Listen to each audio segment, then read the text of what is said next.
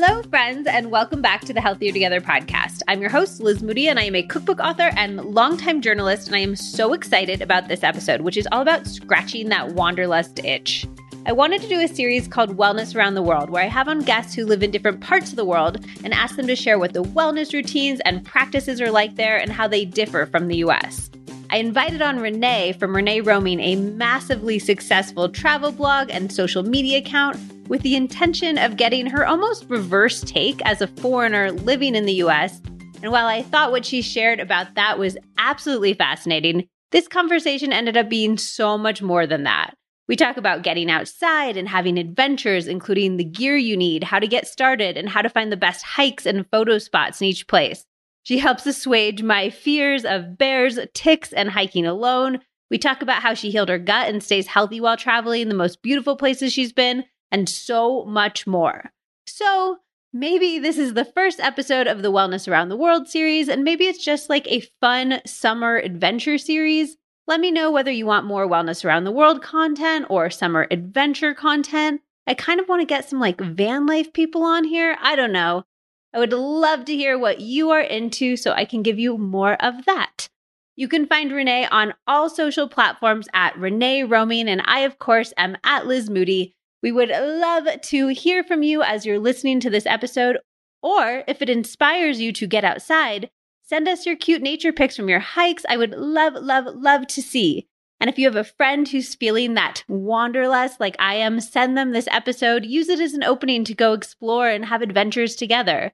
And if somebody sends you this episode, don't forget to subscribe. We have a ton of fun episodes coming up including a new How I Learned to Love My Body featuring the amazing Katie Sturino, and Ask the Doctor Dental Health Edition, and so much more. All right, let's get straight to it. Here's Renee.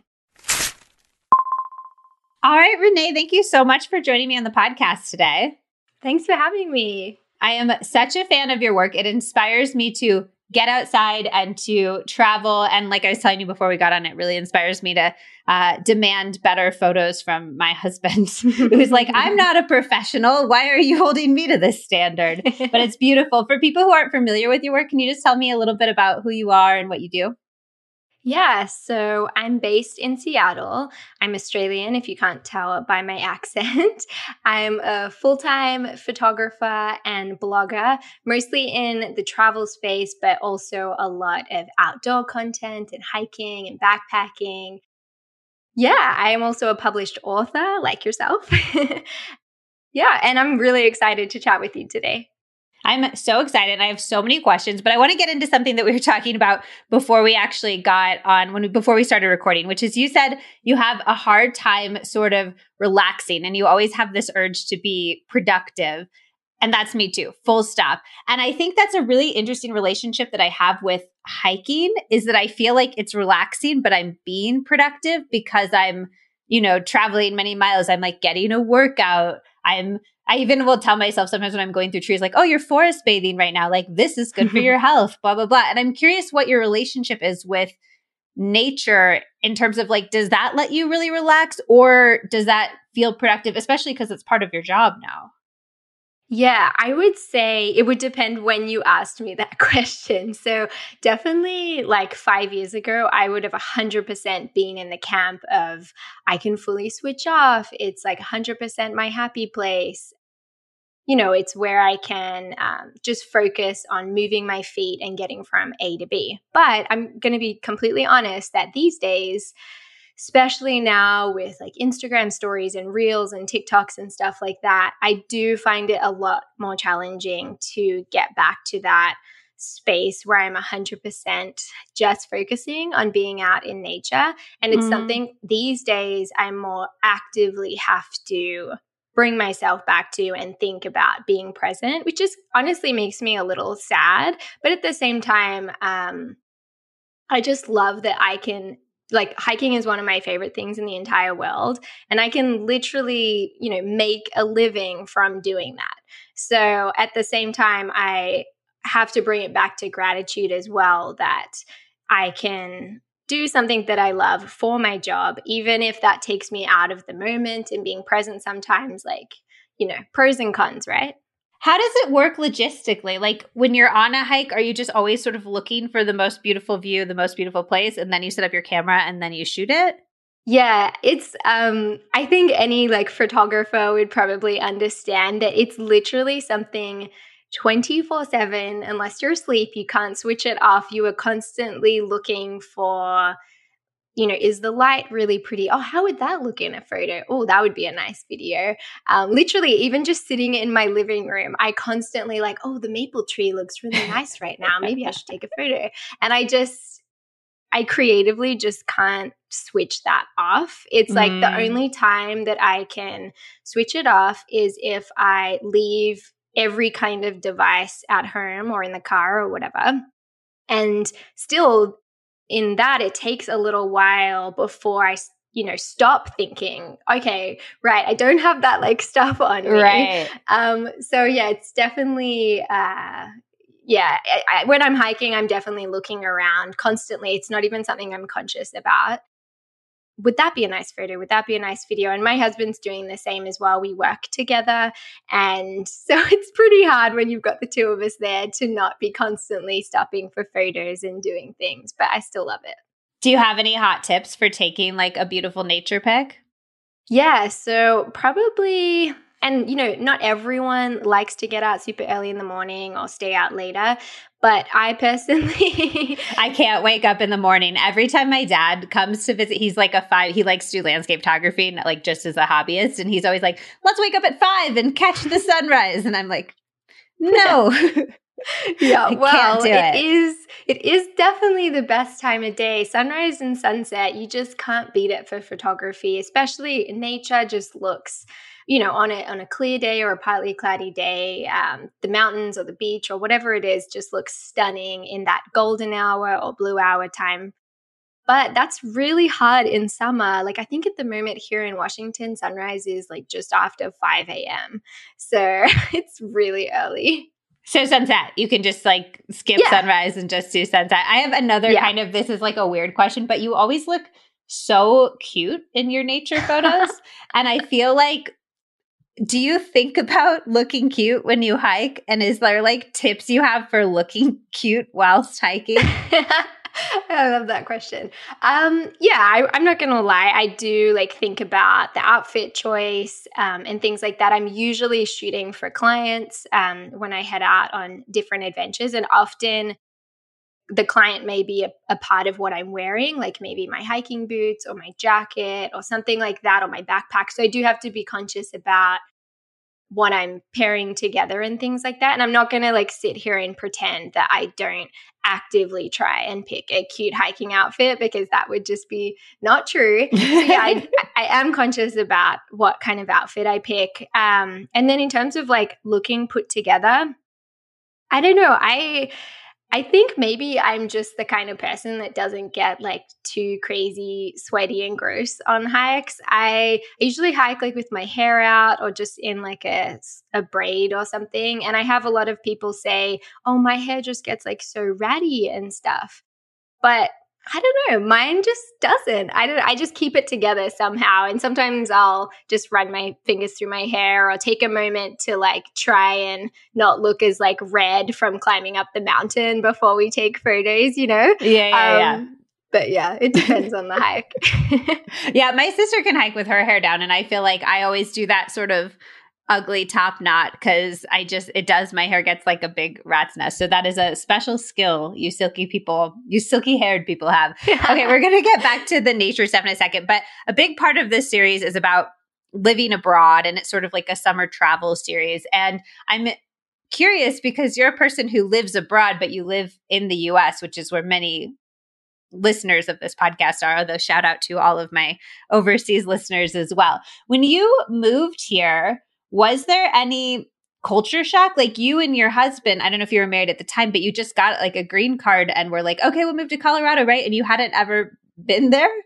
Yeah, I know. It's so bizarre.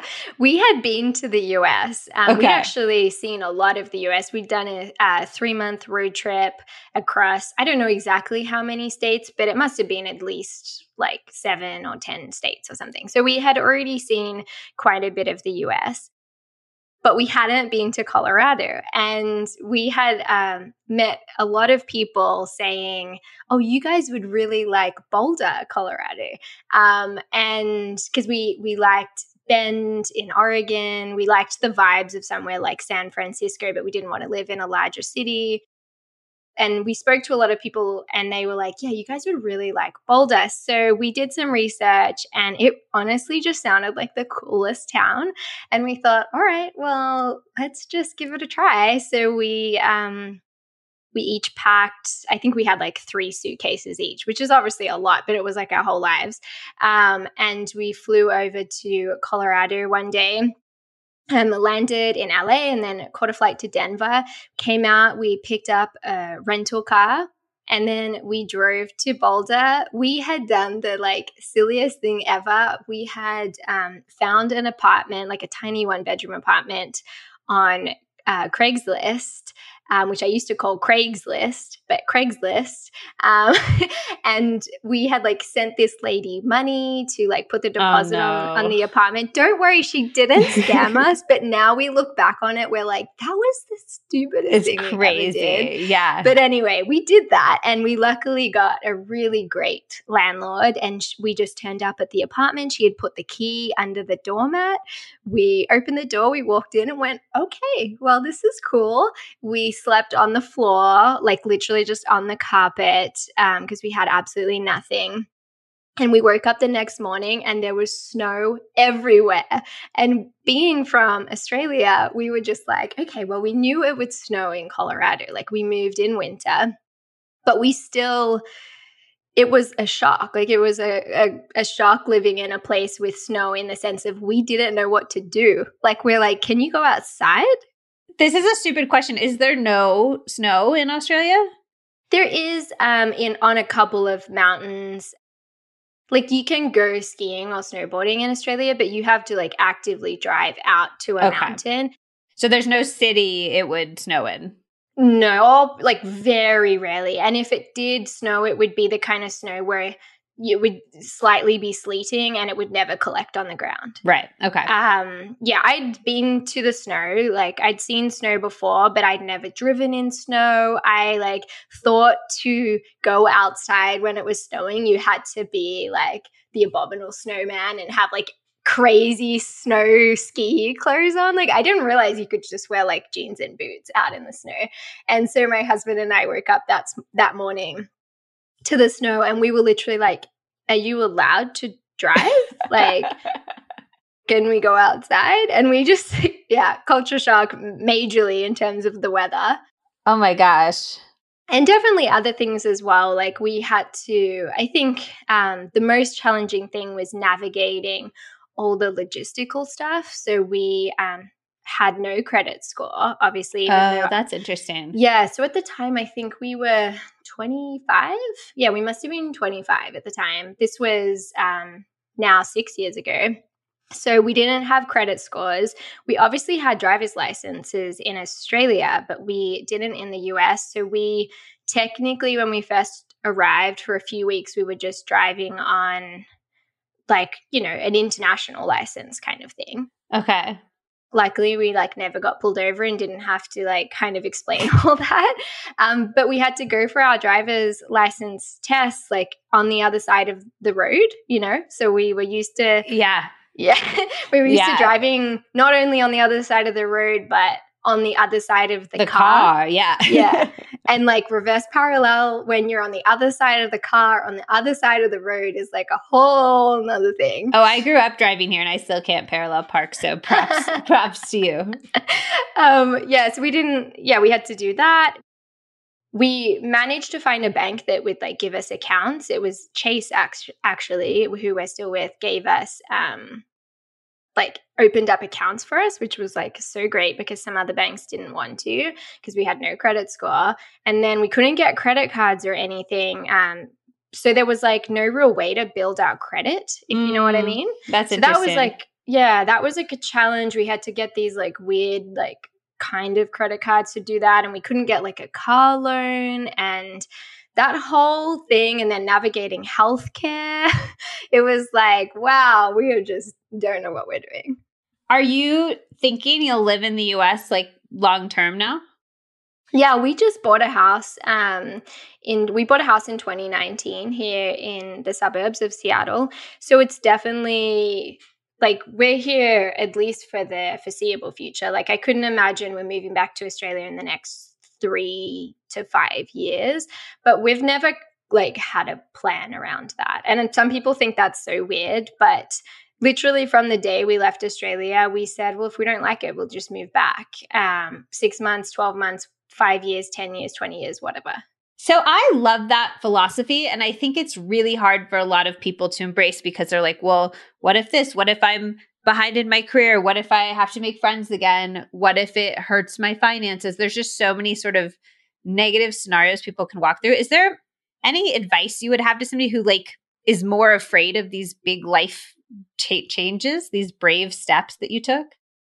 Gosh, um I don't know. I've never like really spent a lot of time thinking about what makes us like that and and why why we have the confidence to live like that. I honestly think a lot of it comes down to that we both my husband and I have very supportive families and like we were very supported moving to the US and we knew that if we didn't like it we could 100% come back and people weren't going to judge us or see us as see it as a failure so i think that gave us a lot of confidence but also i think it's a similar kind of confidence to going out um, and starting your own business or like mm. becoming self-employed it's similar to that in that you do just kind of have to believe in yourself and know that you are 100% going to make mistakes. You're 100% going to F up and regret things. And you just like have to be content with that, that it's not going to be a perfect linear path. There's going to be lots of ups and downs. And we've certainly had, um, a few moments that I'm like, okay, is this has this been the right choice? Or we're kind of running out of money and, and stuff like that, where, you know, I did question whether we'd made the right choice. But ultimately, you just have to persevere and believe like the reason you moved here, you know, you moved for a reason and you just got to keep at it and, and work towards that. What was your reason? Like, what attracted you to the US in the first place? Yeah, so we um, we did that big road trip that I that I was talking about, and we visited. That was like my first time visiting um, a national park here in the U.S. It was my first time hiking any of the the mountains and seeing the the beaches and the lakes and things like that. And it was nature that we fell in love with. Not that Australia doesn't have amazing beautiful natural places. Um, we just really love the mountains, and Australia just doesn't. I mean, it's not comparable, Australian mountains to mountains in the US, particularly on the West Coast. Mm and that's where we did a lot of traveling was on the west coast. And we also really fell in love with a lot of the the towns like i mentioned like bend oregon and places like that we traveled to. And we're like wow we really like the vibes in in places like this. And um, the people were like way friendlier and just so great than i had imagined it would be in the us and the food was better. Like everything was just better than what i had sort of thought it would be. So we had a really positive experience that first time we traveled to the US. And then we heard about that around the world you can apply to um, go in this lottery. It's called the DV lottery to get um, a green card. I don't know how many listeners have heard of that, but it's a legitimate thing run by the government. And so we we went ahead and applied for that after we got back from that trip and we didn't get it that first time. But then the second year we applied we actually won our green cards in a lottery. What are the chances of that? Like do you know is it like what are do you know what the odds are that you'd win? It depends on which country you're applying from because some countries um, i know particular countries in like asia and africa the the rates of application is really, really, really high. So your chances are much lower. But I think winning from Australia, it's not actually that crazy to think about because I think they give like a thousand or two thousand green cards every single year, which is a lot. The population of Australians is only 25 million people. And most people, like I would say 99.9% of people, have never heard of the green card lottery, nor like right. do most people have an interest in moving to the US. So you're already cutting out like all of those people. Um, so I don't know exactly how many people apply in Australia every year, but I know there's certain criteria. You have to have either a degree, like a bachelor's degree, or I think it was three or four years of work experience in some sort of like trade or career that you can prove. You have to pass medical tests. Um, they're, it's like they don't just let anyone in, but um, yeah, it's a process. But I like what you said that like a lot of people don't even know this exists. And I think a lot of people, when they want to like, take a big trip or move abroad, they just put it off limits to themselves and they're like, oh, there's no way this could work. I would never be able to get a visa. There's just, this is an impossibility. And I like that it highlights that it actually might be a possibility. You just need to sort of explore different options that you might even be aware exist.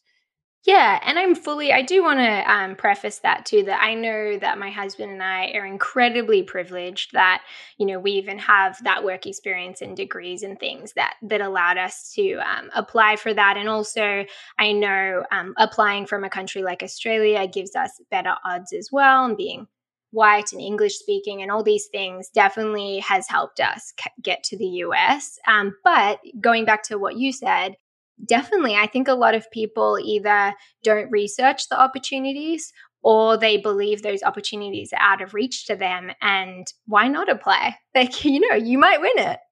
For sure. I'd love to talk about some of the harder parts of living abroad. Like you mentioned that one of the reasons you guys can be so brave in your life choices is that you have this supportive family, but now you're very, very far from said family. I'm curious how you deal with the loneliness, the missing your family, the feeling like a cultural outsider. I lived in England for a few years and I, it's crazy how often it comes up in conversation where people are like, oh, let's see what the American thinks about this. Like, they don't know about this. Or like, it's like you're like a fun little, uh, like doll for people to play with in some ways, even in countries that are so culturally similar. Yeah, definitely. Um, I find that kind of thing fun, but I also think I don't probably get it as much as most people in the sense of ever since moving to the US, the job that I had uh, for the first 18 months was like not an office job. I was going out into the community and I was, I didn't have like co-workers like sitting right next to me. So I didn't have that sort of environment where I might get asked a lot of questions like that. Um, and also, a lot of our friends are like very, very well traveled, and um, we're not really that interesting to them, you know, um, in in that sense. So maybe I haven't had to deal with like, oh, she's the Aussie quite as much as as what some people might have. But you you asked about um, things that are like more challenging with family and stuff. Yeah, that um, especially in the last year, has been quite challenging because when we first moved, uh, our family was were really excited for us, and they both both our like sets of parents and also my sister visited us in the first like year of living in the US. So that was so fun. We had some friends visit as well and and honestly like you know, it didn't even feel like we'd been away for that long. And then um, that we sort of transitioned into working for ourselves, my husband and I. And we we then hit the road and did this massive road trip where we traveled to every national park in a van. And we were just so busy that I literally didn't have time to think about missing my family, you know? But um, as things have, you know, slowed down, our um, in the sense of you know we're not as go go go now i do find there are more more moments that i'm like dang i wish i could just like go over to dinner at my parents house mm. you know mm. um and especially in the pandemic like i think it hasn't actually changed anything in that you know I, it's not like I was flying home to Australia every week before this. I was only visiting Australia once every, like maximum once every 12 to 18 months, more like once every two years. And, but as soon as the pandemic hit, it was like, okay, now I can't travel back even if I wanted to. Yeah.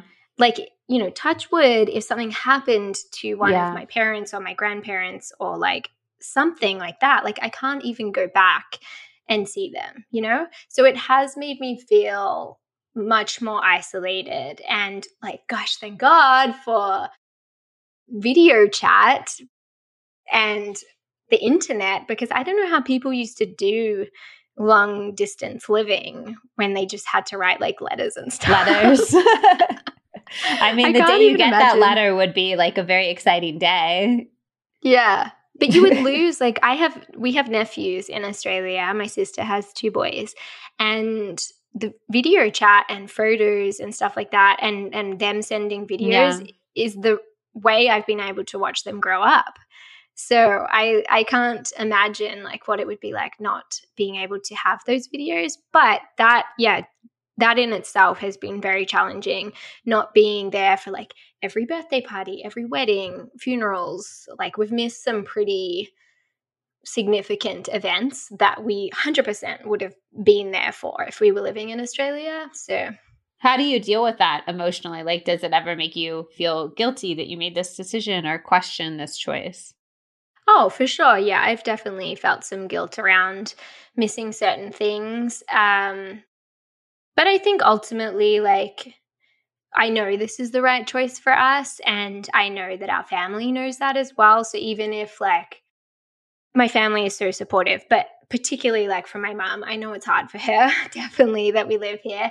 And sometimes she'll say things, and I'll be like, damn, like, I feel bad that I'm, you know, not around for that but I, I yeah ultimately like i know that just comes from a place of them missing us and not them judging us or them like trying to make us feel guilty if you know what i mean yeah i totally know you mean are yeah. there any healthy living things that you learned in australia that are like part of your life and are there any that you've learned in the us that you've made part of your life healthy living things um I don't know if they're necessarily like Australian based, if you know what I mean, or if it's more just me as a person. But um, I think growing up in Australia and living in Australia, I it's like a very very normal thing to travel and to take like holidays or vacations in Australia because people get much more paid leave um, and work life balance in Australia is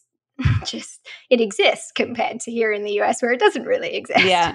Um, so I think growing up in Australia, I definitely was privileged enough to get that um, travel bug and that interest in in traveling and getting outdoors and, and doing things.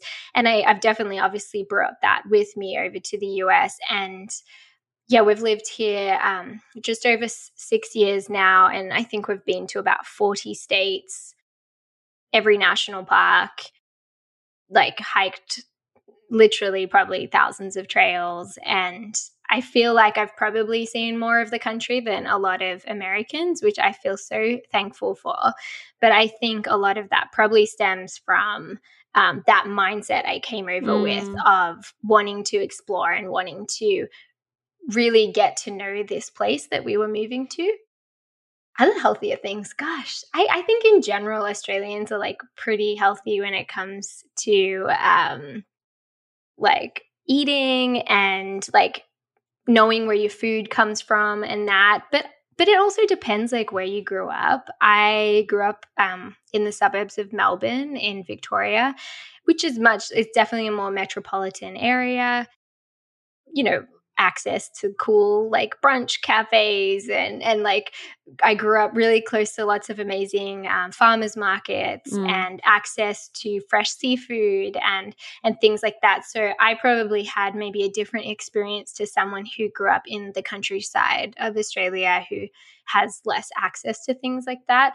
But I definitely was a little surprised moving to the US that unless you're in like one of these larger cities access to some of those things like farmers markets and, and super fresh produce i feel like it's a little bit harder here to mm. to have access to those sorts of things yeah well australia you guys are like the inventors of avocado toast aren't you yeah, absolutely. the, the best brunch in the world is in Australia, and there is no arguments about that. Like, no one can convince me otherwise. What about on your international travels? You've been to, do you know how many countries you've been to? I think, um, gosh, I'm trying to remember. I think about 37, 38 or something. Yeah. Have you like taken anything? I I often ask people on the podcast like is there anywhere in the world that you feel like these people really got it right in terms of like living a healthier happy life and if so where was it? And I feel like you have such insider knowledge on all of these places. So either that or like little tips or tricks that you've learned from the different places you've been. Yeah, I think um, definitely a lot of Scandinavian and European countries are doing it right when it comes to work life balance and, um, you know, just like their social structures, like things like maternity leave and paternity leave, and just the way their societies are set up to really like honor people's um, time and mental health and travel and, and eating healthy and all those sorts of things. I, I, I think in a lot of countries in like particularly Scandinavia and, and, and nearby in Europe, it seems through my travels that it might just be a little bit easier to live a healthier lifestyle in those countries, given all the supports that are already set up for you and like free healthcare Mm-hmm. You know, you're not going to put off these health complications or these certain things in your life because you can't afford it. And that has been a big barrier for me. And I know millions and millions of people in the US that, you know, yeah, we just like have something minor and it's a big deal going to the doctors because it's freaking expensive. um, and I, yeah, I think some other countries may be doing it right. Is there anything you keep sort of bringing up, though, like work life balance that other countries have that maybe we lack here a little bit more? Do you think when we don't have the systems to support the situation, like I don't know if hopefully the overall system will change more in the direction of like flexibility, work life balance, whatever. But until we have that, do you think you can change your mindset in a way that makes that accessible to you? That like you can take those learnings and sort of apply it to your life here by just taking all your vacation days and blah, blah, blah? Oh, absolutely. And I think there's obviously a lot of people here in the US that have worked out how to have a brilliant work life balance. But overall, I feel like having also worked, I've, I've obviously been working for myself majority of the time here in the US, but I, I had a period of time where I had an employer and also chatting to friends and, and just hearing about people's experiences. I think overall, uh, there are more barriers to to being able to request that leave or to even just have access to like what is it most people only get two weeks of leave here in the us and they don't take them that's that's yeah. like a they they get crazy. two weeks and the vast majority of people don't take the full two weeks either and from what I've heard, it seems that a lot of reasoning around not taking those two weeks is feeling pressure that you might not get a promotion you know, you won't be advanced in your career because you look like you're lazy or you don't yeah. care about work, which is crazy to me because I know firsthand, and I'm sure everyone listening can relate to this. When you take a vacation or a long weekend or whatever it is, you 100% work better when you get back because you're refreshed your mental health is stronger you your body like you're not as tired there's so many reasons why taking breaks, whether it's a staycation or not a staycation, is just so important. I completely, completely agree. At my last job that I was working for an employer, we had to finish all of our work for our vacation before we went on vacation. So you'd spend like two weeks doing an extra two weeks of work on top of your normal work. And by the time you took a vacation, you just felt like you were dead. Like it just wasn't Aww. fun anymore because you're just like, well, I burnt myself out completely. But the vacation was needed at that point. So, but it should, shouldn't be like that. It should be that someone replaces you while you're gone or there's a system set up or just like a little bit less work gets done. I do think we it's so funny societally we um have done this trick of convincing ourselves that our work matters so much and I think in some you know if you're a fireman or like a doctor and you're literally saving lives like yes it does but in every job I've had the difference between me doing some work now versus a week from now or two weeks from now literally is nothing. You know what mm-hmm. I mean? Mm-hmm. But I can convince yeah. myself that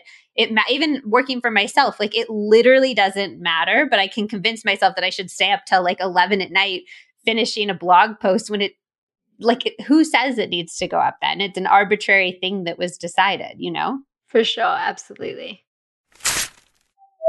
We love talking about our gut health here on the Healthier Together podcast, which is why I'm so excited to share the life changing Seed Daily Synbiotic. I actually discovered Seed back when I was working as an editor full time. A bottle came across my desk and I was instantly taken by how cute the green glass packaging is. Then I found out that that packaging was actually refillable so that Seed could share its products as sustainably as possible. And then I actually looked into the research behind Seed, and well, I was blown away. First of all, seed is not just a probiotic, it is a synbiotic. That means it contains both pre and probiotics, which is super important. In fact, if you remember my Ask the Doctor Gut Health edition, we talked about how prebiotics are one of the most important and often underlooked components of great gut health. Let me break it down for you. Probiotics are the live bacteria that are so beneficial to our gut health, but prebiotics are the food that those probiotics need to thrive. If you don't have ample prebiotics, the probiotics you're consuming will be undernourished and not be able to help your health in the way that you want. Speaking of your health, there's also a common misconception that probiotics or synbiotics are for people with gut issues, which is so not true. Like, yes, the seed synbiotic is amazing for your gut health, but your gut health impacts everything in your entire body your skin, your mental health, your cardiovascular health, your ability to actually assimilate the maximum amount of nutrients from all that healthy food you're eating, having a happy gut is critical for all of it. It is hard to narrow down everything else that I love about seed. I am extremely particular with my supplements and I don't take many, but seed is just stellar across the board. It's been tested and tested and tested. Seriously, their testing process is bananas to make sure that it has 100% survival through the digestive process, which is so rare. And somehow they do all of that without needing refrigeration, which is very handy. I find that when I have refrigerated probiotics, I just forget about them and they get buried behind like old jars of pasta sauce. Whereas I keep these on my bedside table, so I'm reminded to take them every single night. They also contain the 24 strains that are the most scientifically studied to support your whole body's health. I am obviously passionate about this stuff. Taking care of my gut has been a key part of my own anxiety journey and seed has been a vital part of that. So feel free to reach out with any questions.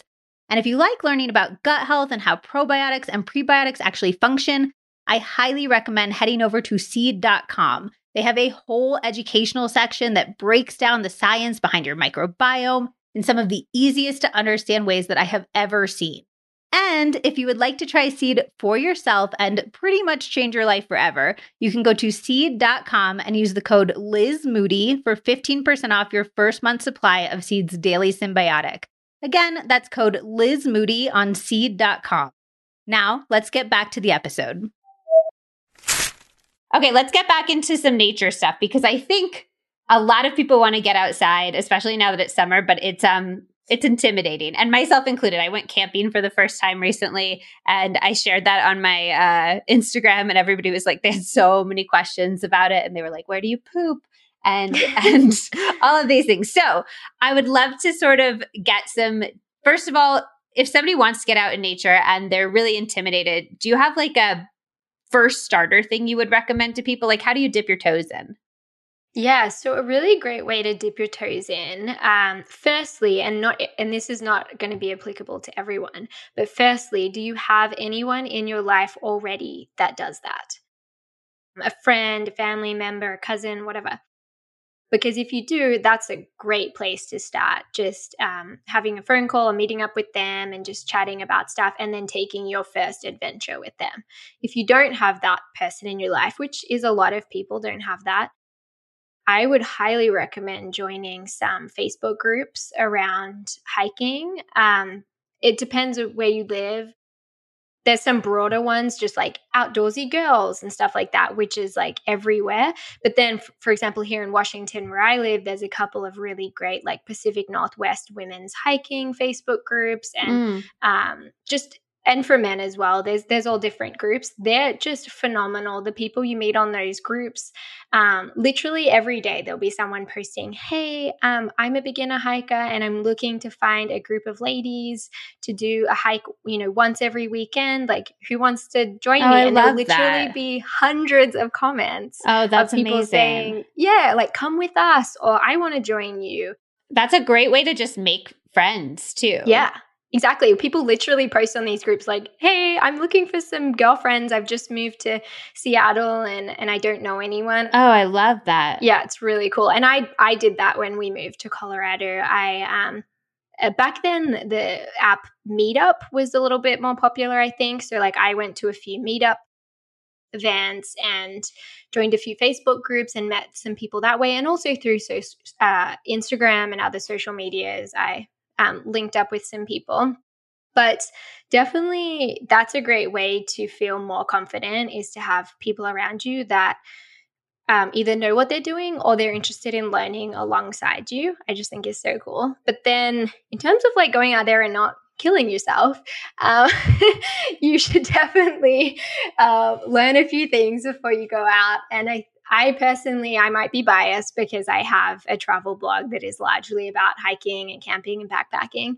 But um, blog resources is like just so helpful. And it's, I've learned so much personally from people's online, like free online guides about, you know, exactly like you said, how to poop outdoors.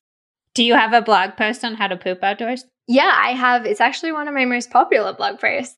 So people could just search like Renee Roaming poop and that would I don't want to like send people down a bad I don't I don't don't Google that. But um, you, but you have one about that. Yeah, I have a blog post about um, it's called like eco-friendly outdoor hygiene tips for okay. and campers. That's a very nice way to put it. yeah, and it's about how to pee outdoors, how to poop outdoors, how to like keep yourself clean, how to also do all those things while um, leaving no trace so protecting nature and and and not leaving toilet paper everywhere and all that kind of stuff so i would highly recommend looking online at resources like that so you're 100% going to make some mistakes when you start outdoor stuff. Like 100% you're going to make some mistakes. But if you can limit some of those, you know, pretty major mistakes around safety and and you know, being a responsible outdoor adventurer, then that's going to be good for everyone. So well, I'll go check out all the resources, but can you tease us maybe with like a few genius tips that for hiking or for camping to make it easier or more fun or more comfortable? Yeah, let me think. I would definitely say this might seem kind of obvious to some people, but the importance of having a backpack and shoes that are comfortable and fit you well is just like you just can't beat it because you're not going to have fun when you're hiking if you have shoes or a backpack that don't feel comfortable. Mm. And when I say a comfortable backpack, what I mean by that and this is speaking personally to mistakes that I made when I was first starting out, was a backpack that has hip straps and mm. a sternum strap because doesn't matter how much weight you're carrying, if you're carrying it for a long time and you don't have hip and sternum support, or like a chest strap, I should say, you're going to get sore shoulders and it's not going to be fun. And you might even get blisters on your shoulders and stuff like that. So I would definitely look to invest or borrow or get from a thrift store or whatever a backpack that has those two kinds of straps. And then with shoes, uh, they don't have to be like big hiking boots, particularly if you're hiking somewhere that's hotter or drier, but just some kind of shoe that your toes aren't hitting the end. Um, because when you go downhill, you'll you'll know about it if your toes are hitting the end. Um, and always, always, always, always packing like band aids um, and toilet paper. I have a rule that if you don't bring toilet paper, you will get like terrible diarrhea on the trail. like it's it, it doesn't matter what you've eaten or what the day is like. That's just what will happen, and it has happened to me. And R.I.P. my friend's socks that I was hiking with. You know, oh no, that's it horrible. wasn't great. Yeah, and ever since then, I'm like, I have I have my toilet paper supply, and it's very important to me. What about stuff that we're afraid of in nature? So I'm going to list some of my personal fears.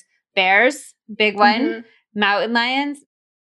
And then ticks is a big one for me that I'm mm. afraid of because I'm terrified of Lyme disease. So, how do you, are there precautions you take? Is there something that you tell yourself to not be scared?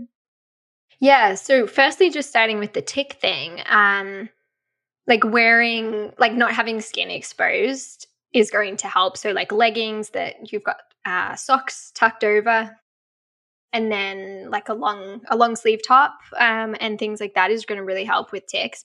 But then when you get to your campsite, like, are you like picking ticks off your clothes? You can be, yeah, but it's better than they're on your um they're on your skin. And you can Yeah. also one thing you can do for ticks is um treat your clothing in I don't know how to say it. It's like Permethrin. yes, that one. if you just if you Google didn't say that like, right. treatment for clothes for hiking clothes, mosquitoes, ticks, it will come up. okay. And it looks like permethrin. Yes. um, but that you can you can treat your clothes in that and and that supposedly really helps. Another thing you can do if you're um I guess you could take one with you as well backpacking, but certainly after hiking back at your car, you can um, use a lint roller and put that across all your clothes. Oh, that's that's smart. Yeah, and that will catch any ticks that are just sitting on your clothes before they burrow into your clothes. That's and go super smart. skin. Yeah, so that's a tip for ticks. How often do you find ticks on you after hiking? Um, I've only found maybe like three or four ticks in all my hiking. I've never had one on my skin either. My husband has had one. I think he's actually had two that have attached to him, but we've found them relatively quickly. Okay, that's like not a bad ratio given how much you hike too. Yeah, I've done like so many trails and I've yeah, I've only had like three or four. Okay. Supposedly, though, I don't want to like scare anyone, but supposedly they are getting worse ticks. Something Yeah. to do with like the weather warming and um, climate change and stuff. There's I just, know. like, I just want ticks. us to like find a really solid cure for Lyme disease and then I'll Mhm. be like a happy camper, literally. I know. yeah, ticks definitely worry me as well, but it's the kind of thing you can take precautions and then you just need to be like, all right, well, I'm doing it now. Okay, what about bears and mountain lions? Okay, so I'm kind of more specifically talking about black bears. Um, I'll I'll touch on grizzlies in a second, but black bears like don't really scare me because they're just like big fluffy things that will run away if they see you.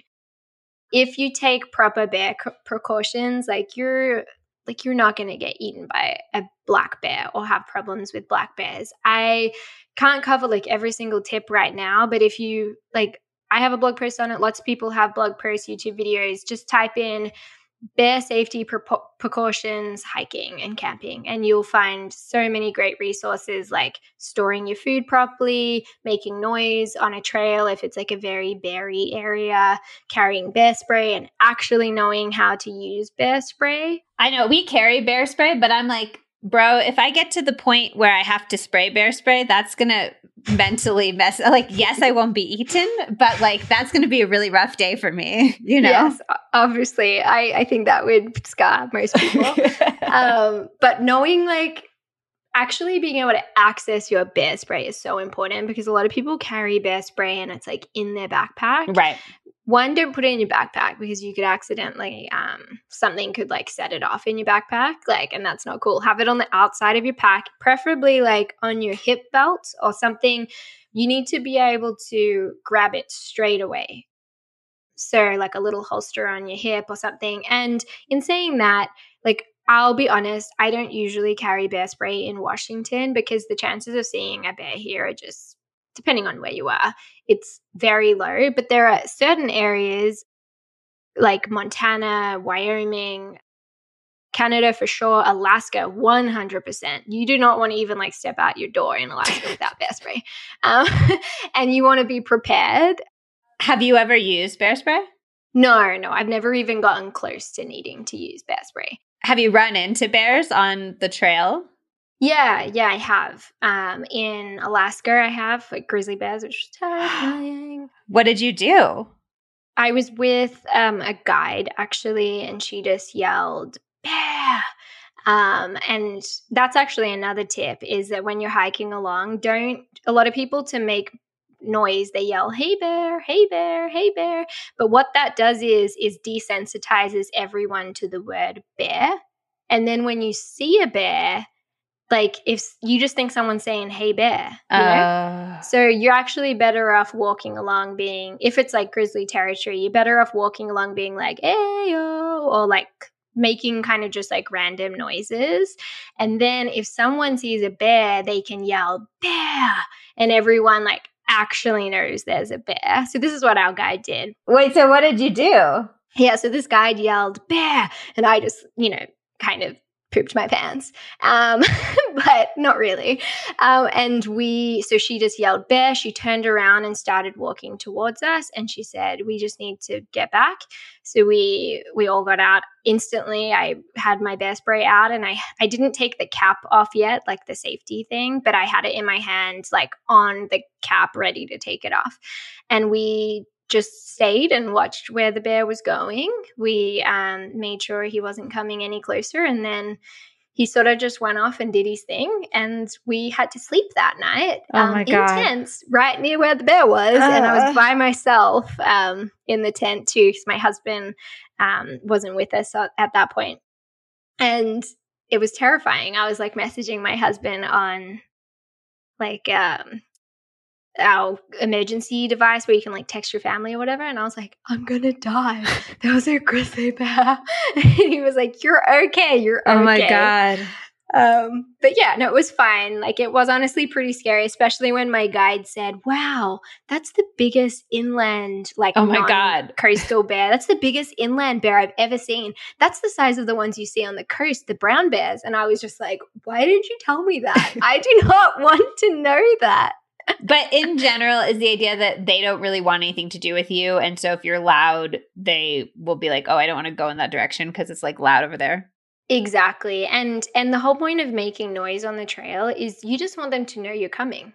You just want them to know that you're there, especially if you're near like a creek or, or a river or something that's kind of loud. You need to yell extra loud around corners and things like that. You just don't want to walk around a corner and there be like a mama bear there with three cubs mm. because she doesn't she doesn't want to eat you. She doesn't want to see you. Like literally she wants nothing to do with you, but she wants to make sure her cubs are okay. So you just right. don't want to like put yourself in that situation. You want her to hear you coming and take her cubs off the side, and you just never even know she was there, you know? What about as a woman by yourself? I know that you've traveled and you've talked. I assume you have a blog post about this, but I've seen you talk about it before. Do you have, does that scare you? Or are there any precautions that you take to avoid unsavory characters on the trail?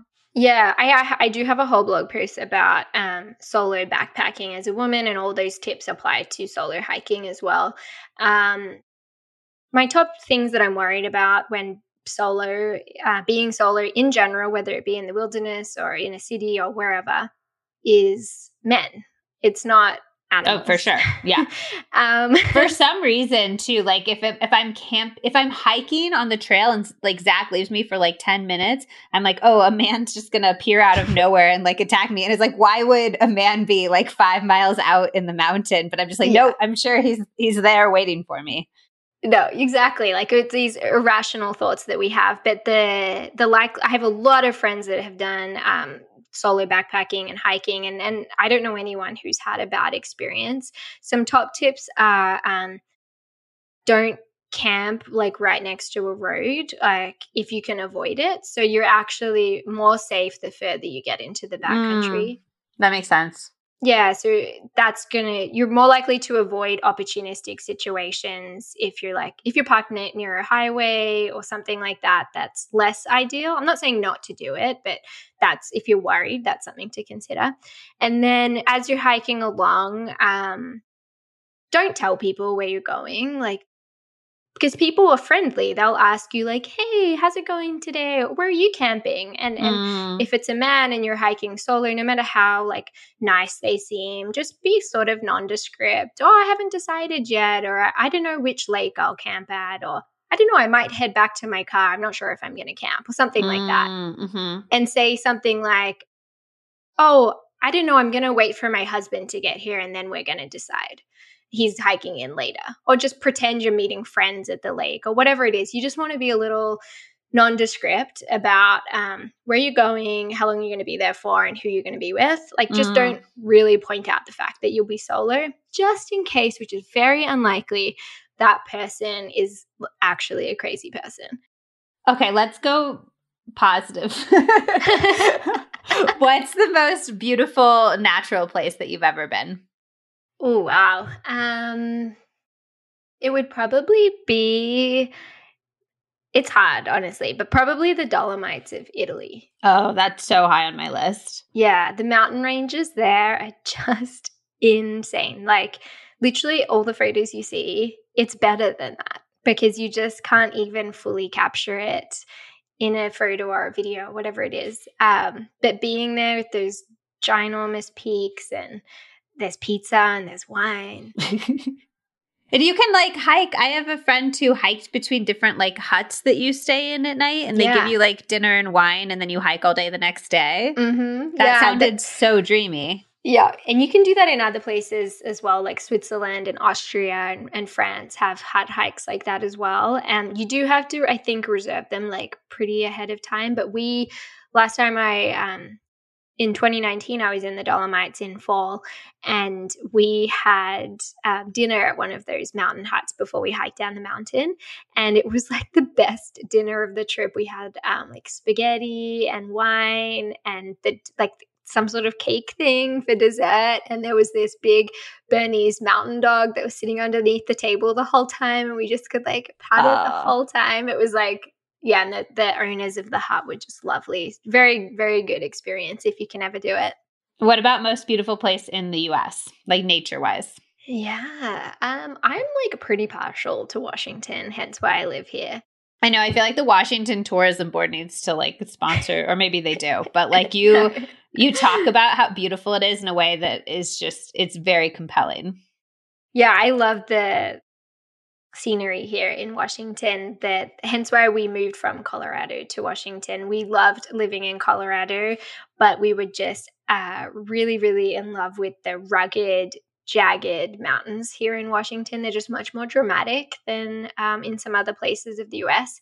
Uh, so, like the North Cascades and Mount Rainier and places like that are insane. But I mean, I have to also give a shout out to Alaska because the, the the, glaciers and the mountains and everything there are just next level ridiculous. You have to be like, are we really in the US? Like this is crazy. I mean, barely. You're like way. It Alaska is so fascinating to me because it's. I feel like it's more. I love places that you can go in the U.S. that still feel really culturally different. Like I love Charleston, South Carolina, um, or Alaska feels like that to me, where it just feels like there's a specific type of person who loves Alaska and thrives in living there, and a specific type of nature. And you can almost get that feeling like when you're in Europe and you go from one country to another. You can. It feels like you can get that within the US, which I think is really cool. I think people who choose to live in Alaska fascinate me. I just think they're the Yeah. coolest people. It just feels so rugged, so like pioneering individual. I don't know. I just think they're I could talk to somebody who lived in Alaska for hours and hours and Es- hours. Especially the ones that live in those places where they have to take the Like the a bush plane. planes. Yeah, the little planes out. Like that fascinates me because they get their gross like they fly in their groceries from Anchorage and live through the winter out there. Like I, I not for me, but I fully am interested in like seeing and hearing about their experience. yeah, me too for sure. Do you have any tips for traveling with a partner? Yeah, I do. Um, so most of the traveling I've done has been with my husband, or for many years it was him as my boyfriend. Um, and I would say uh, to give each other space, um, because especially like if you're in a car or like on a road trip all the time, or if you're living in a or like traveling in a camper van or staying in little Airbnbs constantly, day in day out for weeks or months or years on end you know everyone needs their space and i think um especially when it's your partner you're like oh but we should always just love each other 24 7 like if it's not like that then there's something wrong with us. But that is just not true. You definitely need to prioritize things like alone time and like hey i'm just gonna like put my noise canceling headphones on and mm. like chill over here for a bit and like you go over there and chill for a bit and or like go for a walk separately or whatever it is because I, I personally really thrive on having some alone quiet time and i think all that ever does is make your relationship stronger um, particularly when you're traveling like is doing a little bit by yourself and then i guess some other tips would be um, compromise because you're 100% not going to want to do all the same things all the time right Yeah. So, yeah, you might not want to go to that castle that that she wants to go to, but just go to the just go to the castle um, and just see it because then she'll go along to that whatever thing you want to do. And I think it's so important um, when you're traveling with someone to take everyone's considerations in and meet meet somewhere in the middle and compromise so that everyone has fun and is you know spending their money the way they want to spend it and getting the most out of the trip. Do you feel like your relationship is stronger for having traveled together so much? Like, do you feel like you've learned things about your husband you might not have learned otherwise? Oh, a hundred percent. And the first long trip we did together was when we were 19. And so for reference, I'm 31 now.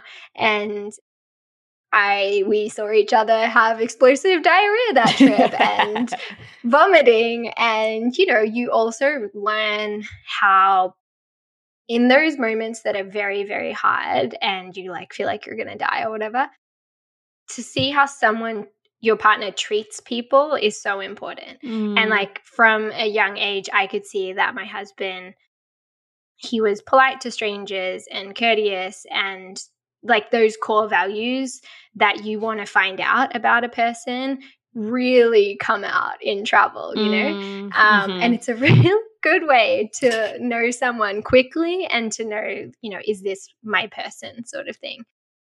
So I recommend if you can, like financially, if you can, even if it's just like a local road trip, like car camping or whatever, if you can travel with your partner before committing to something like marriage, I think it's a very good idea. Or like really early on, like I had friends that took a camping trip and they'd been together for like three weeks and then they ended up seeing sides of each other they didn't like as much and they broke up but like mm. that's time saved in essence exactly. you know i i think that uh the doctor i interviewed on my happiness podcast basically said like dating isn't it should just be about narrowing things down to find like your best match and so the more information you have the quicker that's better for you even if it's bad information or negative information you know for sure absolutely and also depending on your age or, or, how like quickly you want to find that person. Like if you can narrow that in quickly um, and work out it you know at a core level if this person is is someone you want to be with for a long time like that's definitely a good thing I remember one of mine and Zach's first trips. We were we still don't really poop in front of each other, like we're closed door poopers. Um, but we were staying in these places with like just they were cheap and they had really thin walls, and so we would have like headphone time where I'd be like, okay, go listen to your music really loud on your headphones, and then I would like there's one place that had a curtain for the bathroom, oh, and so you just like pull the curtain. Or there's one place I stayed at in Sweden, and the bathroom door was glass, so and it was transparent, and there was no way to like flip a switch and make it opaque and and so you just sit there and I just be like, okay, headphone time, like go listen yeah. to your music. I'm going to go take a big poop. And it does, uh, it makes that stuff more comfortable because like pooping is a fact of life, you know? And yeah. And if you can get comfortable with that stuff, I think it's really good. When I worked as a magazine editor, I wrote more than a thousand articles about turmeric because pretty much all of the doctors that I used as sources kept recommending it or citing it as one of the supplements that they would personally take. Here's the background turmeric is one of the most powerful ways to fight inflammation.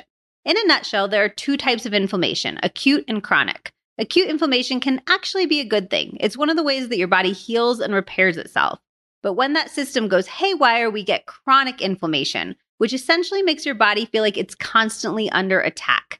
The vast majority of doctors I work with cite chronic inflammation as one of the root causes of so many of our modern ailments and research links inflammation with heart disease, diabetes, autoimmune conditions, cancer, arthritis, and gut issues like Crohn's and ulcerative colitis. I am never going to sit around and tell you that a supplement will cure everything that ails you, but if you're looking for a turmeric supplement to help get your inflammation under control, I am extremely impressed with Paleo Valley's. To increase the bioavailability of turmeric, you need to consume it with black pepper, which most people know, and fat, which many people forget about. Paleo Valley's turmeric complex has black pepper and coconut oil to maximize absorption, and three other powerful anti inflammatories ginger, rosemary, and clove for a maximum synergistic response. It also has no fillers, binders, or preservatives and is made with all organic ingredients and just a veggie capsule. Finally, it's third party tested, which is something I always look for in supplements as extra assurance of their quality. I've had my uncle taking this for about three months, and he's gone from having debilitating back pain due to an autoimmune condition to being almost completely pain free. Paleo Valley has a number of other incredibly high quality food derived supplements, including a vitamin C that I adore. Vitamin C is my ultimate favorite supplement for skin health, and a NeuroEffect mushroom powder that Zach loves for increasing energy and focus. So definitely explore their website.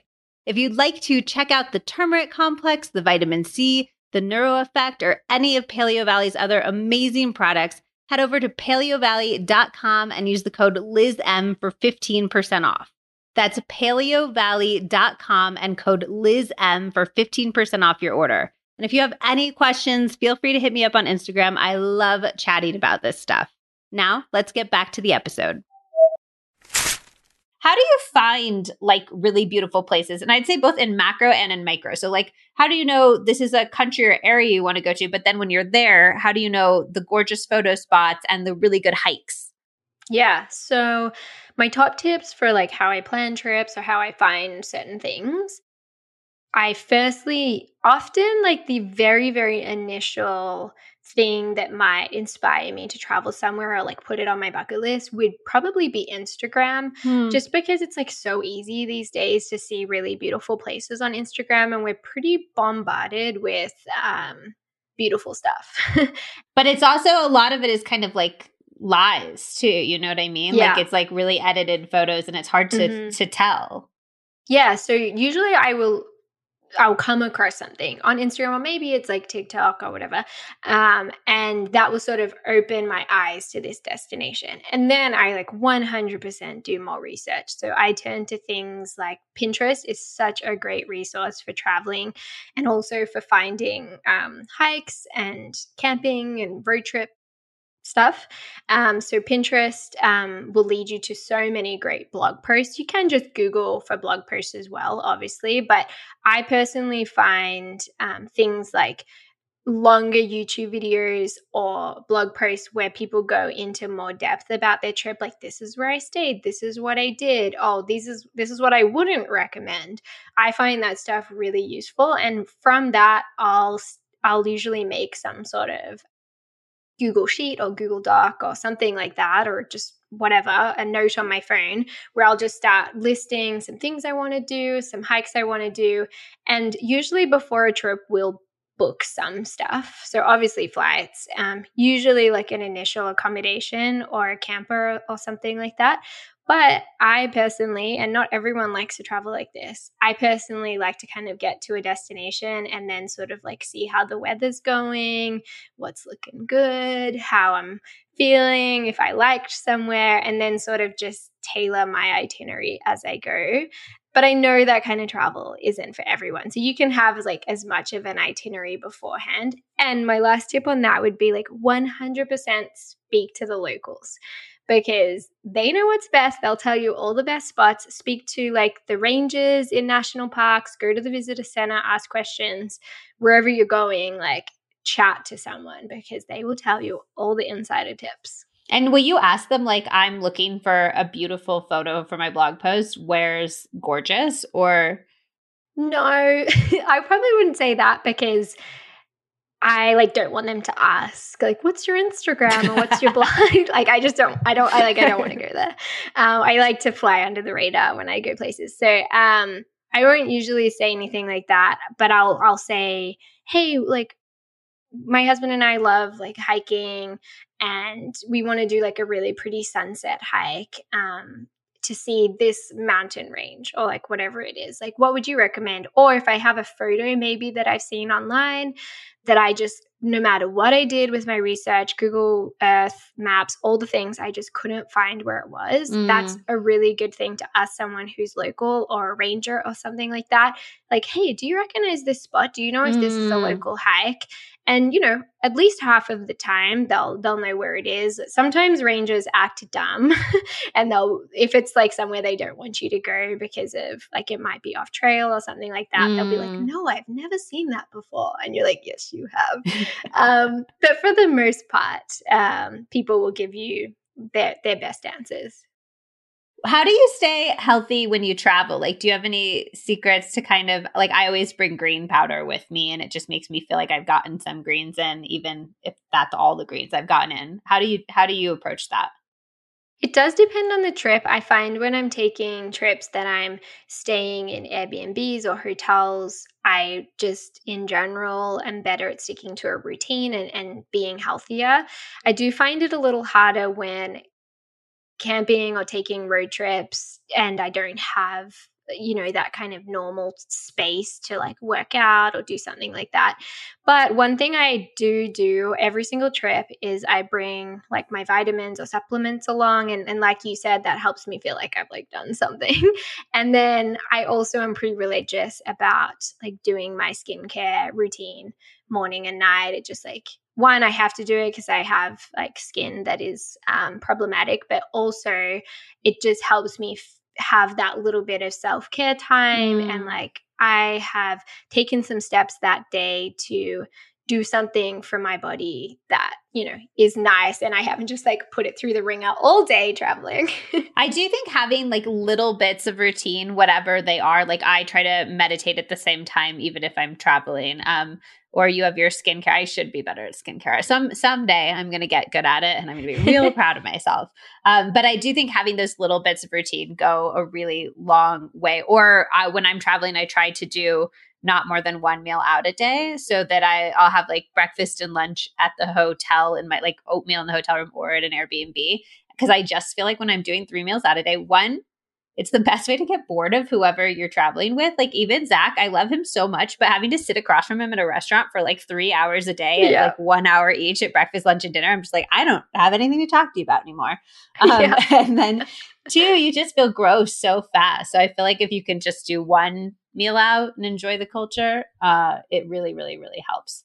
Yeah, and everyone is different, obviously, with how they with how they eat and their meals and all that sort of stuff. But um, one thing I do try and keep kind of cons- consistent when I travel is at home. I personally feel really good when I intermittent fast. Mm-hmm. Um, I often don't eat like a proper meal until around lunchtime, and it just makes me feel so good. And when I travel, if like you said i'm finding myself eating three meals a day like three heavy meals out at restaurants or whatever it is literally after a couple days i just feel crap. Um, and I have to, okay, I either stop eating so much out or I revert back to that. Um, okay, I'm just going to eat two main meals, you know, yeah. snacks. I, I don't like limit calorie myself. restrict. Yeah, yeah I, am like an intuitive eater, but I find, like you said, if I'm eating three meals out a day and it's just making me feel gross, I have to sit back and evaluate. Mm, should I like go back to my kind of normal schedule that I have at home, or what kind of food can I make?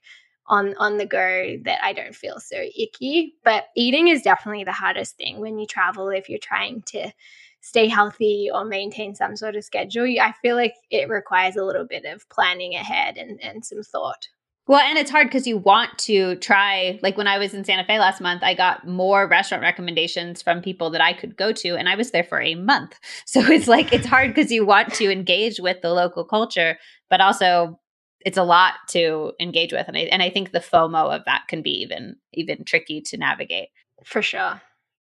What have you learned about yourself doing all of this traveling and adventures or how have you grown through it? Yeah, good question. I I think in a lot of ways the whole outdoor thing and traveling um, and having to be more independent and trusting myself to, you know, not screw up, definitely given me more confidence. And that confidence has um, gone into other aspects of my life, whether it be caring less about how I look, like, or confidence in my business like mm. doing things like this podcast i was like so bad at interviews and I, i'm not not saying that i'm like really good at it now or anything but i was so bad at doing stuff like this um, a couple of years ago. And I think um, definitely just having more confidence doing things outdoors and traveling, particularly solo stuff, mm. I think has like proven to me that that I am more capable and stronger and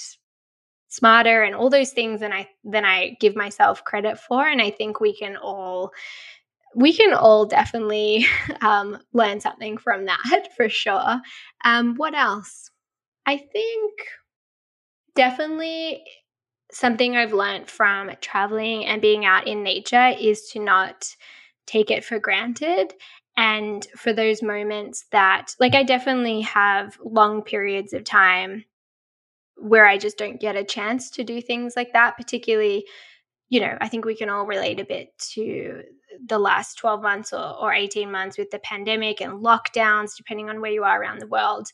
I 100% very much missed going outdoors and mm. recreating and traveling and these these last um, 12 months have opened my eyes up to the fact that i actually need that in my life mm. it's actually really important to me so that when i am out doing these things i kind of as much as possible bring it back to that gratitude and like wow i'm so damn lucky getting to do this stuff you know yeah. and whereas i feel like beforehand maybe maybe I was taking that stuff a little bit too much for granted or not realizing just how privileged I was to be able to do those things.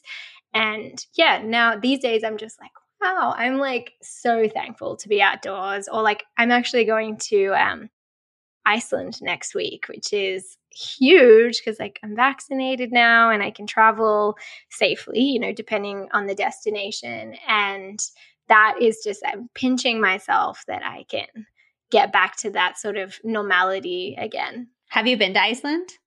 Yeah, this is actually my fourth visit. It's one of my favorite countries in the world. It's me too, 100%. I think oh, it's yay. the the combination of like hiking and hot springs I think is unbeatable. Although I really don't like the food. Sorry. Yeah, I no, I agree with you. And the thing about and and going back to that staying healthy when traveling thing, yeah, I'm already thinking about okay, what stuff can I take with me? Because one, Iceland is super expensive. Yeah, and two, they don't eat super healthy there. They eat a lot of junk food. Like all the roadside places just have like hot dogs and mm-hmm. snack, especially if you're getting out of Reykjavik. Are you doing the ring road? Yeah, we're going to be going all sorts of places and yeah, from experience on previous trips, I agree. Like it's it's mostly the gas station food is very unhealthy and then even when when you're in the city, um, there are obviously better cafes and restaurant options, but it's still like a lot of burger places and a lot of fast food. And also, the food's quite heavy in Iceland. It's like a lot of um, different kinds of meat and seafood, and not a lot of vegetables going on. Yeah. So, um, and the veggies are expensive in the grocery stores. So, yeah. So, what are you bringing? I think I haven't fully decided yet, but I think um, I'm definitely going to bring some snacks, like just some pre-packaged not not anything perishable but just some like healthier snack options some like protein bars and stuff like that so that if i just can't find anything to eat i have something and then not that this is like really a healthy option but i think we're going to also bring some like camping dehydrated meals mm-hmm. that if we find ourselves out in the middle of nowhere and maybe the grocery store just has like a thing of lettuce and like a tomato that we can buy. We can sort of like pair it with our dehydrated burrito mix and some wraps and and kind of make some sort of dinner. It's like a backup plan that if we find ourselves somewhere where the restaurant's like $300, you know, for us to eat there that we're like, "Okay, we're not going to do that." Do you do anything to make sure you can keep pooping while you're like eating this weird food? Like magnesium yeah. or I yeah, I take magnesium every day.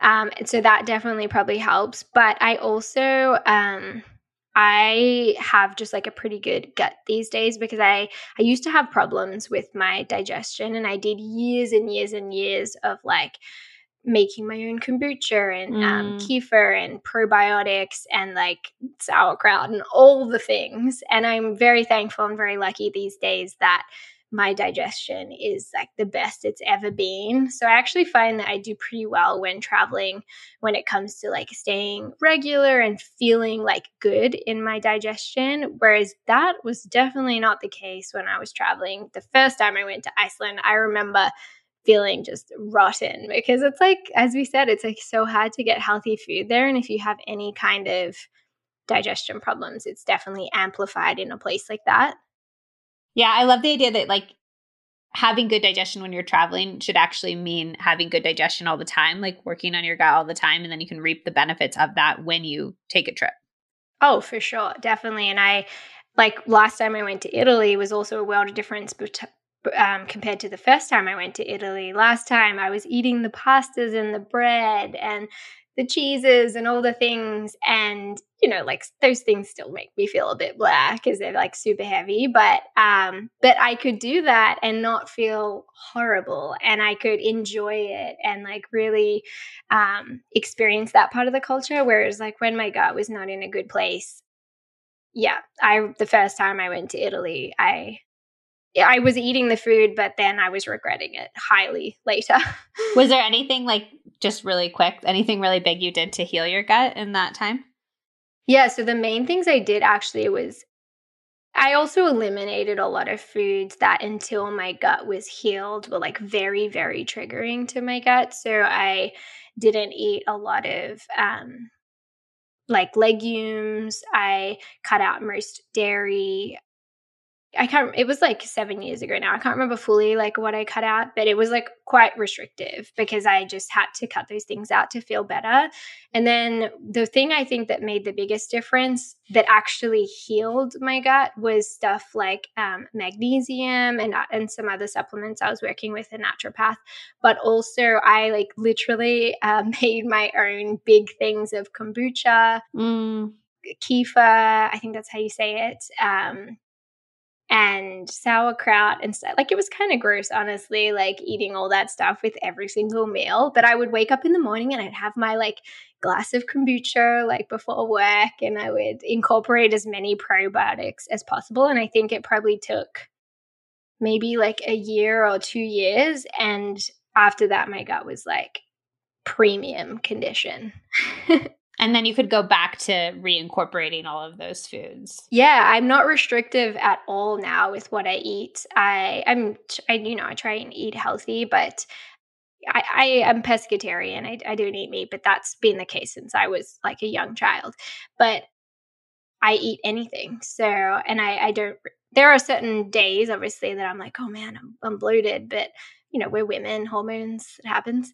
Um, and certain things still like don't make me feel as good, but I can eat it without waking up in the middle of the night and vomiting or like I, I was in a bad way before I yeah. healed my gut. And I think I think uh, also like from a mental health perspective, I 100% believe in that connection between gut and brain because I think back on when I had really bad gut health and I it definitely affected like my day-to-day happiness mm. and like while I was traveling and things like that feeling good and feeling happy and in the moment and all those sorts of stuff whereas now obviously eating is something like any human, I have to think about what I put in my body, but I'm not so hyper focused on mm. it. And I mm. don't have to think about, you know, feeling crappy so often. And overall, for your mental health, that is just, ah, so good. Amazing. Well, if people wanted to follow your journey, see some Iceland pics, I'm excited for that content for sure. Where can we find you on the internet? Yeah, so my Instagram, actually all my socials are Renee Roaming. Uh, just just as is Renee Roaming. On TikTok, it's Renee.roaming. And then my blog, my travel blog is reneeroaming.com. Um, and then if you wanted to check out my book, Roaming America, um, it's about our trip to all the national parks. That is available anywhere that you can buy books. Amazing. Well, thank you so much for taking all the time. I definitely use your blog all the time. I like when we went to Death Valley, I was like, Renee roaming Death Valley. And you have really amazing travel guides. And also, I want to give you a quick shout out for something that you do that I think a lot of travel sites don't do, which is you acknowledge the heritage and the history of the land. And I thought that that was a really beautiful way to appreciate where the land has come from. And I haven't seen that on other travel sites before. Thank you. Yeah, I'm I'm definitely not perfect at that. It's something that I I do need to go back on older blog posts and and it, do better at that, but it is I appreciate you acknowledging that Yeah, I am. I am trying to do better. And I think it's something that we should all try and be better about for sure. Great, completely. Well, thank you so much for taking the time to join me today. Yay, thank you for having me. I hope you loved this episode with Renee. I hope it really inspired you to get outside and to go and have wonderful, beautiful adventures. Please send me your pics if you do. Also, don't forget to tell me if you are more interested in a Wellness Around the World series, if you're interested in summer adventure, anything, both. I don't know. Let me know. Let me know who you want to see on the podcast in future episodes in either of those series or something different entirely. And if you love this episode, I would, as always, so appreciate a quick rating or review on your podcast app of choice. It makes a huge difference in helping other people find the pod. Honestly, though, the biggest difference you can make in helping people find the pod is to share it with the people you love who you know will love this type of content. I so appreciate you. I love spending this time together, and I hope you have a beautiful day. I'll see you on the next episode of the Healthier Together podcast.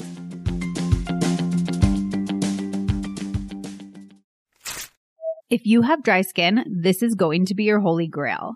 I've love, love, loved the Osea Undaria algae body butter for years. It is so rich and creamy and lush, but it sinks right into your skin and it makes your entire body feel moisturized and not greasy at all. I actually do not understand how it's so not greasy and yet so, so hydrating. As fall approaches, I'm leaning into mini spa energy.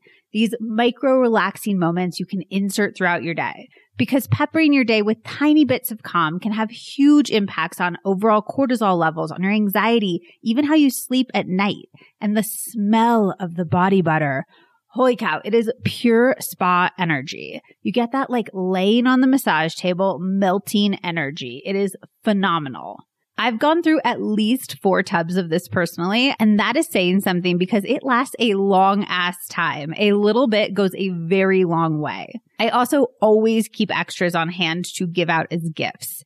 It uses ingredients that you would normally see in face care products like seaweed, ceramides, glycerin, which I am obsessed with for hydration and think is so underrated, amino acids, even a skin identical moisture complex. Also, here is a little tip. If you want to amp up its hydrating power even more, put it on damp skin right after the shower to really lock in all of that moisture and hydration. Like all Osea products, it's formulated with real seaweed to take advantage of its nutrient rich benefits like deep moisturization. It's also vegan, cruelty free, and climate neutral certified. Osea has actually been making seaweed infused products that are safe for your skin and the planet for over 27 years. And I personally absolutely love how everything is ethically tested and sourced. For clean body care that gives you skincare level results, you've got to try Osea. And right now we have a special discount just for our listeners. Get 10% off your first order site wide with promo code Liz Moody at OseaMalibu.com. You'll get free samples with every order, and orders over $60 get free shipping. While you're there, get the body butter, of course, but I'm also obsessed with the Vagus nerve oil and pillow mist, both of which help so much with my anxiety. I love rubbing the oil on my hands and inhaling deeply before I meditate to make it feel more intentional and calming and grounding. You are going to want it all. Go to OSEAMalibu.com, promo code Liz Moody.